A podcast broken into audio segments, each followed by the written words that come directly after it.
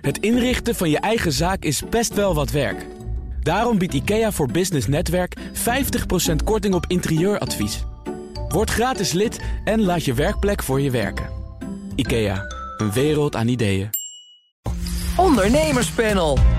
Werken bij een start-up heeft een hip imago, maar kan in de praktijk nog wel eens drama zijn. En koopjesketen Big Bazaar roept leveranciers op om niet zenuwachtig te worden van de financiële malaise waarin het bedrijf zit. Dat en meer bespreek ik in het ondernemerspanel met Quinten Schevernels, investeerder, commissaris bij techbedrijven, bekend van Suits en Hoodies, boek en de podcast. En Monique Ansink van Jumbo Spanbandfabrikant en All Day Nuts. Welkom, dames en heren. Goedemiddag.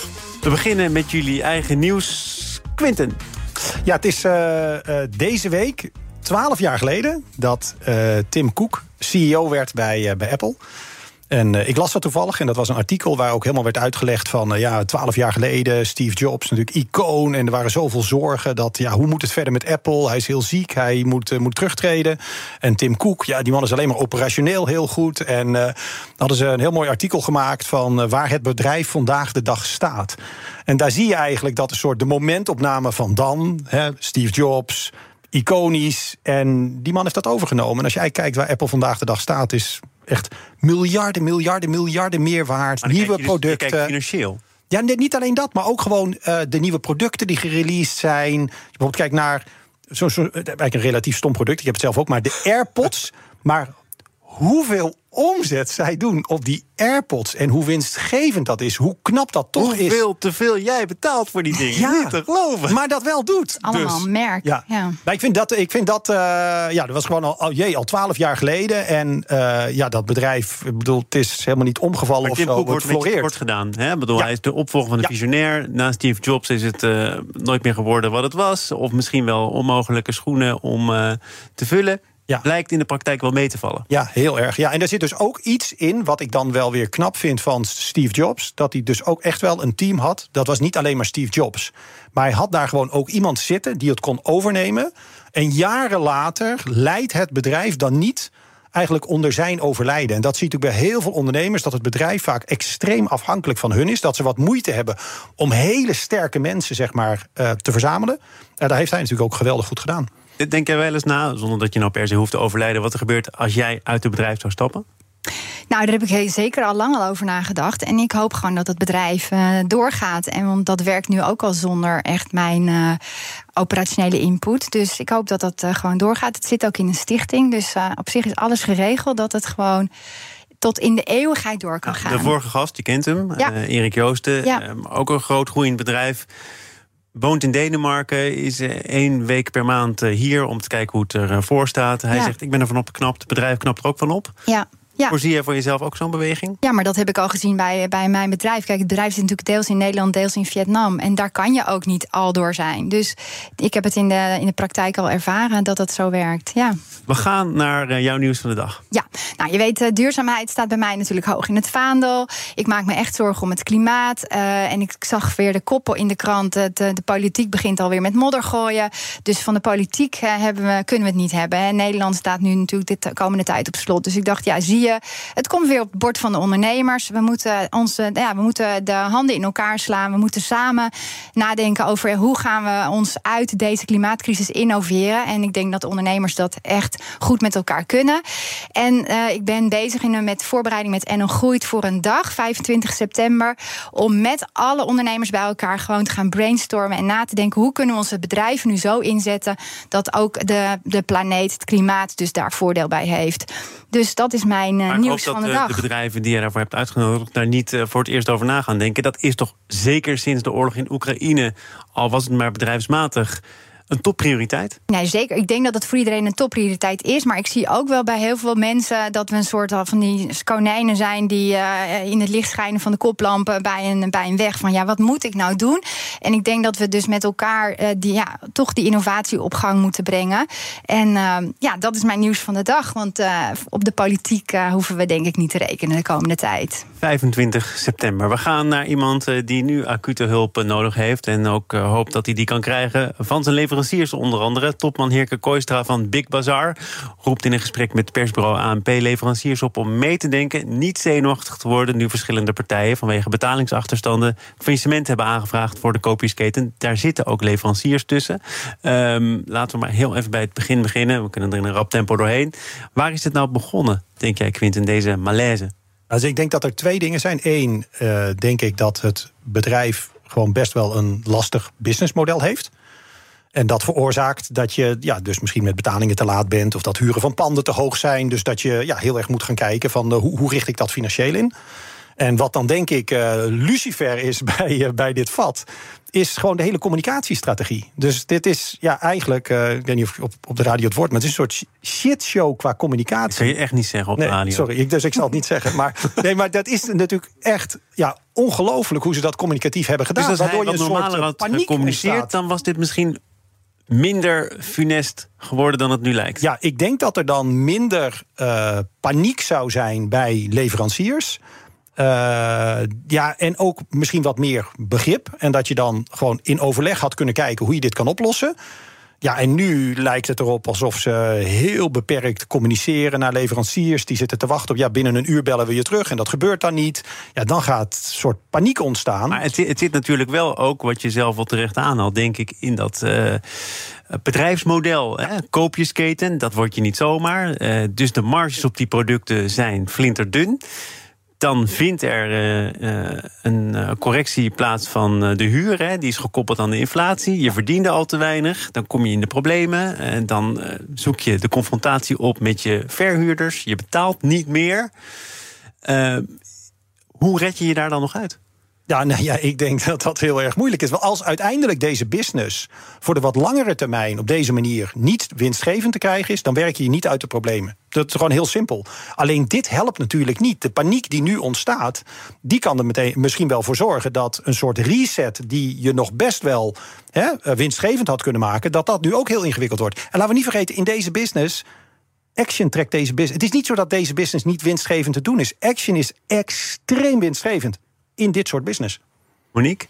Ja, kijk, ik denk ook time to change voor dit bedrijf. Uh, als ik naar de website kijk, wordt er niets gezegd over duurzaamheid. Het is gewoon één winkel met alleen maar plastic. Er staat goedkoop, goedkoop. Alles is zo goedkoop mogelijk. Ja. Dan weet je dat er aan de andere kant van de wereld ook mensen lijden onder deze business. Ja, maar dat mag zo zijn. Maar is duurzaamheid voor de Action wel een uh, belangrijk speerpunt? Nou, dat was heel lang niet. Maar als je nu bij Action uh, naar binnen kijkt, zie je dat ze daar wel enorm mee bezig zijn. En ik vind dat ze daar nog steeds in achterlopen. Maar ze maken een enorme inhaalslag daarin. En dat moet ook wel, want ik denk dat uiteindelijk de consument hier ook niet meer ja, op maar zit de consument van de Action is toch ook vooral bezig met uh, graaien, zoals dat soms gaat. Nee, nu ben ik er toch. Weet je wat, ik heb dit niet nodig, maar het kost 99 cent. Ik kan me geen buil aan vallen.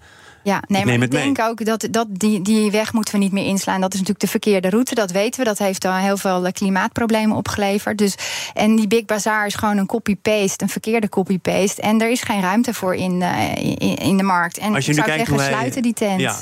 Oké, okay, nou jij vraagt nog net niet faillissement aan, maar je uh, spreekt er wel uit op de ja. radio. Als je nu kijkt naar wat er gebeurt tussen Heerke Kooistra, de topman van Big Bazaar, en die leveranciers. Um, hoe, hoe moet hij daarin opereren? Want hij geeft dus aan, uh, ja, er wordt faillissement aangevraagd. Het is begonnen bij iemand die 22.000 euro aan achterstand had... op het moment dat dat faillissement uh, werd aangevraagd. Dan zegt hij zelf, ja, luister eens, dat heb ik iedere dag voor 11 uur 's ochtends verdiend. En ja, inderdaad, je moet nu wat langer wachten... maar dat hoort erbij in de retail. 30 dagen, 60 dagen, 120 dagen. Slappe tijd, in de winter maak ik het goed.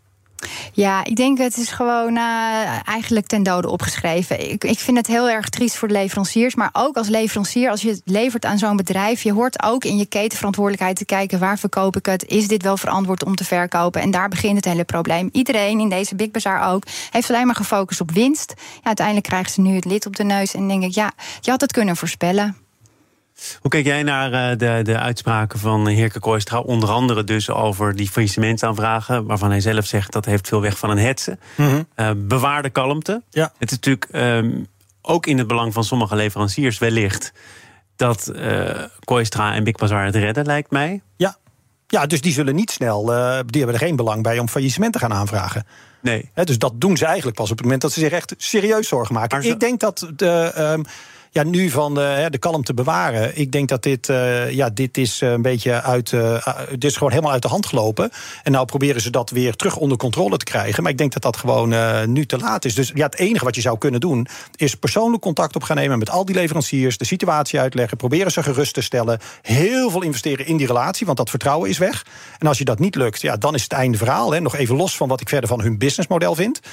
Ehm, maar ik zou hier een heel. Uh, ja, ik zou er niet van slapen. Denk nou ja, niet dat dan als je met een verhaal komt, moet je met een nieuw verhaal komen. Moet je zeggen: ik heb een nieuwe aanpak die wel gaat werken en die wel toekomstbestendig is. Want anders is het gewoon eigenlijk weer ten dode opgeschreven. Ik zou er niet meer in geloven. RTL schrijft uh, over een brief aan een leverancier die zij in handen hebben van Big Bazaar aan die leverancier. dat er vanaf 1 september weer gewoon betaald wordt.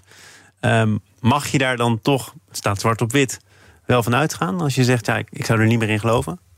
Nou ja, je hoopt als leverancier natuurlijk altijd dat je je geld krijgt. Maar je staat altijd onderaan uh, bij de curator. Ik bedoel, ik kreeg toevallig van, uh, vandaag nog een brief van een bedrijf wat uh, failliet was gegaan. En de Belastingdienst staat voor, dan komt de curator die daaraan verdient. En dan is er niks meer over. Dus als leverancier moet je daarvoor indekken. Om, ja, en, en kijken aan wie je levert en goed in de gaten houden. Dus. Um, ja, ik zou zeggen, stoppen, die, uh, stoppen met dat bedrijf. En verzinnen een nieuw leuk businessmodel wat wel uh, duurzaam toekomstbestendig is. Zou jij net zo rigoureus te werk gaan als Monique? Stoppen dat bedrijf? Heeft geen toekomst, is bovendien niet duurzaam. Nou, dat het niet duurzaam is. Bedoel, het moet natuurlijk een duurzamer bedrijf worden. Maar ik zou niet per se stoppen. Daarvoor ken ik hun cijfers ook niet helemaal. Maar ik denk ook heel veel van die toeleveranciers, als zij producten inkopen.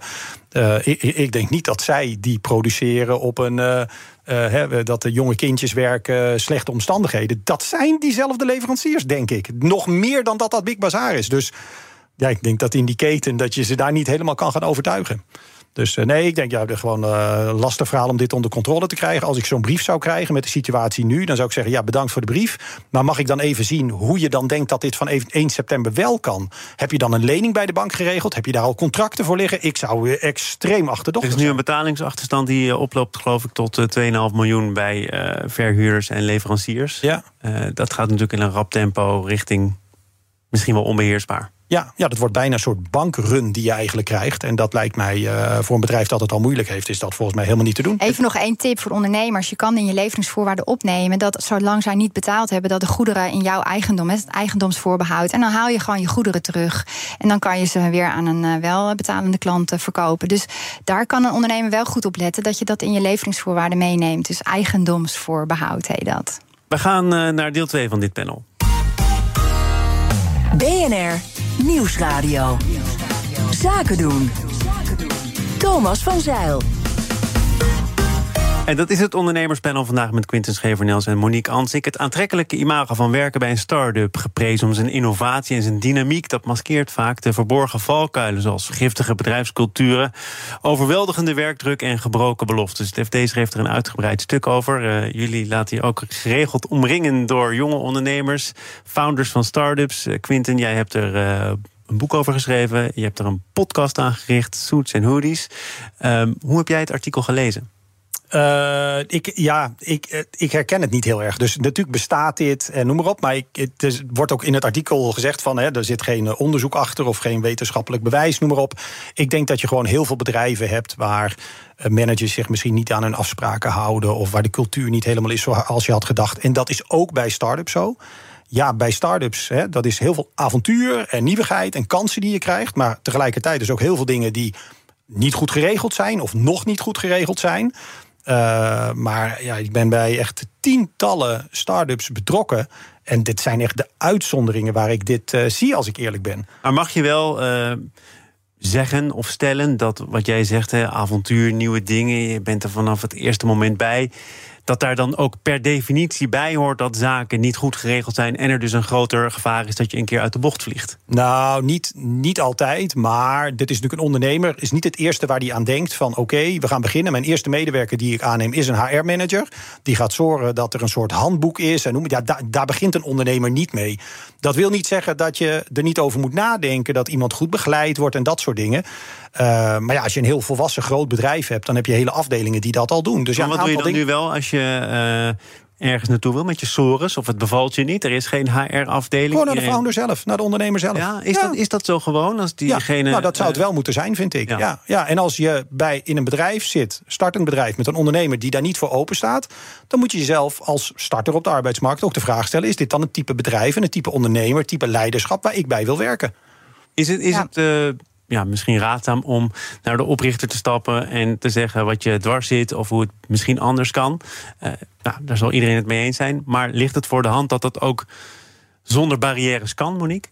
Ja, ik weet niet of die barrières er nu zijn. Uh, kijk, ik weet wel dat als je natuurlijk in een bedrijf werkt, dat er toch altijd een soort afstand is tussen de founder en de medewerkers. Maar tegenwoordig vind ik medewerkers, en zeker ook de jonge generatie, zijn eigenlijk best uh, mondig, mondiger dan in het verleden. En ik denk dat ze dat ook wel met elkaar zouden moeten kunnen durven om dat te doen. En je bent ook mede, uh, ja, je kneedt met z'n allen eigenlijk die start-up. Dus als je zegt, hé, hey, we hebben geen HR-beleid, waar is het salarishuis hier? Dan zou ik zeggen, nou, pak een pen en uh, of uh, ga achter je computer zitten, zet het in elkaar en presenteer het aan de founders. Van nou, zo zouden wij het zien. Wat vinden jullie ervan? En volgens mij zeggen 9 van de 10 van, hé, hey, wat fijn dat jullie hierover nagedacht hebben. Ja. En laten we dat zo oppakken. Ja, dus je bent daar zelf dan natuurlijk ook bij betrokken. En dat is ook wel weer charmant. Ja. En de meeste mensen, je kan zoveel informatie nu van van internetpluk of van uh, wat jij ook net zei. Ja, uh, je bent eigenlijk ook een beetje dom als je gaat zitten afwachten totdat het op je, op je bord komt. Dus uh, gewoon zelf het initiatief nemen. Ja, ja, niet naïef zijn als je bij een start-up wil gaan werken. Moet je uh, je huiswerk wel goed doen. Dus je moet niet alleen kijken van oké, okay, wat is de baan die ik hier zou gaan doen. Maar ook kijken van heb ik voldoende vertrouwen in deze start-up. Gewoon qua businessmodel, product dat ze hebben. Hè? Want als, als je daar veel vertrouwen in hebt, dan is het een groeiend bedrijf. Dan heb je heel veel minder gedoe. En natuurlijk ook kijken van ja, wie zijn eigenlijk de oprichters van het bedrijf. En wat, wat zijn dat een beetje voor figuren? Wat hebben die hiervoor gedaan? Want die zijn heel bepalend voor de cultuur. Dus ik denk dat je die risico-inschatting heel goed aan de voorkant zelf kan maken. En dan de keuze kan maken van oké, wil ik dan bij dit specifieke bedrijf wel of niet gaan werken? Ik heb jouw boek gelezen al een hele tijd terug. Want uh, dat is een beetje een evergreen. Hè? De podcast ook een paar afleveringen uh, van uh, gezien.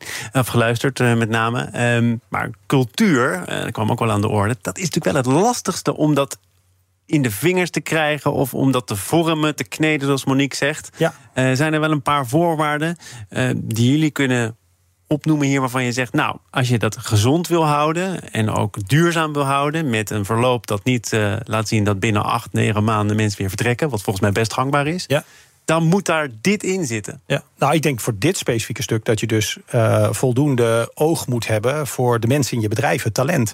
En de meeste ondernemers snappen ook wel dat in de markt waarin wij zitten, talent een van de meest schaarse dingen is die ze hebben. Dus ik denk met een goede cultuur moet je zorgen, ook als ondernemer, dat je mensen aanneemt waar de verwachting, zeg maar strookt met wat je te bieden hebt.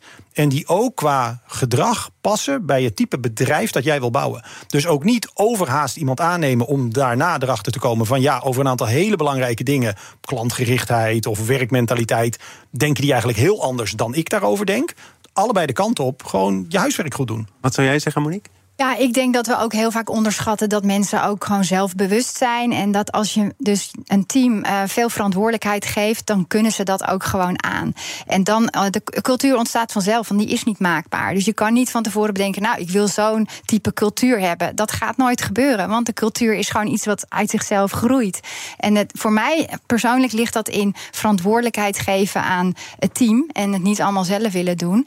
Dan ontstaat er vanzelf een hele fijne werkcultuur. Want de mensen kunnen dat gewoon zelf. Mag je bij een start-up uh, wel denken, misschien enige tijd, nou, het is nu hard werken en die overuren, ik krijg ze niet uitbetaald. Misschien zijn mijn targets wat aan de hoge kant. Maar het echte succes, dat komt later. En dan heb ik daaraan bijgedragen. En misschien zie je dat ook wel terug in mijn optiepakket. Worden mijn aandelen veel waard. Ik, ik heb het nu even voor lief. Ik word daar later voor beloond. Nou, ik denk als je op die manier denkt in een beloning van geld, dat je nooit tevreden zal zijn.